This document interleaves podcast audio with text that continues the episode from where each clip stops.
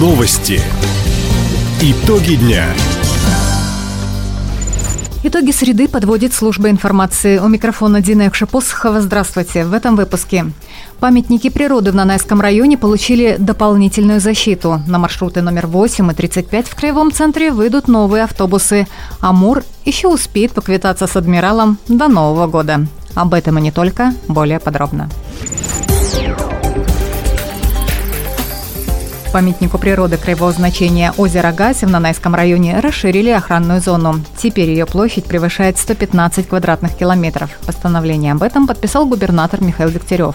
Напомним, во время прямой линии 20 декабря с такой просьбой к Михаилу Дегтяреву обратилась ведущий научный сотрудник Института водных и экологических проблем Татьяна Матрыкина. По ее словам, это позволит защитить редкий вид дальневосточную кожистую черепаху – Губернатор пообещал дать поручение профильному ведомству. По озеру Гаси такое поручение Минприроды я дам, сделаем в ближайшее время расширим охранную зону, чтобы и те, кто захотят там побывать, отдохнуть, их немножко в рамки поставить закона. Не запрещено посещать, пожалуйста, но вести себя надо нормально. Не мусорить, не хулиганить, не жечь ничего. Также в Нанайском районе увеличили охранную зону еще трем памятникам природы краевого значения. До 2030 года дополнительную защиту получат 40 особо охраняемых территорий края. Около тысячи квалифицированных сотрудников за последние семь лет приехали жить и работать в Хабаровский край. В регионе действует программа повышения мобильности трудовых ресурсов. С ее помощью нужных специалистов нашли более полусотни предприятий, в том числе пять оборонных. В Комитете по труду и занятости населения пояснили, не всегда профессионала узкого профиля можно найти на месте. В этом случае работодатель приглашает сотрудника из другого региона и заключает с ним трудовой договор на срок не менее двух лет.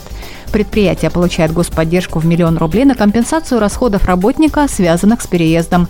В следующем году по этой программе планируют привлечь более 200 специалистов на 25 предприятий края. Вторая торговая точка Хабаровска присоединилась к проекту «Выбирай свое». Теперь товары местного пищепрома и сельхозпроизводителей представлены в гипермаркете «Реми Сити». В основном на прилавках с брендом «Выбирай свое» предлагают сладости, мед, напитки, макароны и майонез. Вся продукция свежая и безопасная, имеет сертификаты качества. На сегодня к проекту присоединились 11 предприятий края. В новом году площадки под их продукцию с брендом «Выбирай свое» представят и другие торгово-розничные сети. Автопарк Краевого центра пополнили новые автобусы. Общественный транспорт закупил индивидуальный предприниматель Артамонов. Восемь китайских машин оснащены видеокамерами, кондиционерами, печками. Есть электронное табло с автоматическим объявлением остановок и приспособления для маломобильных граждан. Автобусы будут курсировать по маршрутам номер 8 и 35. В начале следующего года в город придут еще 7 единиц. В мэрии отметили, перевозчик готов развиваться и планирует привести 25-30 таких автобусов. Они работают на газомоторном топливе и уже достойно себя проявили. Напомним, за этот год в городе на линии вышли более 80 новых пассажирских автобусов разного класса и вместимости. Мобильный оператор Теле2 в канун новогодних каникул улучшил условия международного роуминга для своих клиентов за границей. Компания предоставит еще больше интернета на высокой скорости для роумеров в Египте, Таиланде, Вьетнаме, Доминиканской республике, Казахстане, Тунисе, Китае, Южной Корее и других странах. С опцией «Безлимитный интернет за границей» клиенты оператора смогут свободно пользоваться трафиком в путешествиях. При этом оплата спишется только в дни выхода в сеть в роуминге. Услуга доступна для подключения на всех тарифах.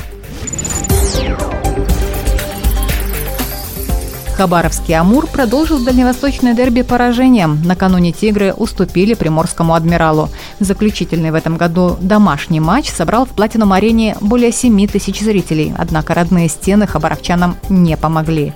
На результат игры повлияло количество ошибок, отметил главный тренер «Амура» Вадим Япончинцев. Игра нереализованных моментов, игра ошибок, которые мы, к сожалению, допустили больше, чем соперник, и пропустили со своей же атаки сходу получаем в 1-0.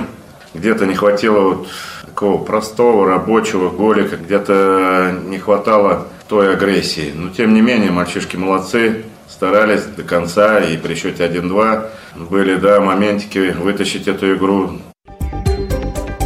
Итог встречи 3-1 в пользу гостей. Завтра и послезавтра хабаровчане проведут ответные матчи во Владивостоке. Таковы итоги среды. У микрофона была Дина Якшапосхова. Всего доброго и до встречи в эфире. Радио «Восток России». Телефон службы новостей 420282.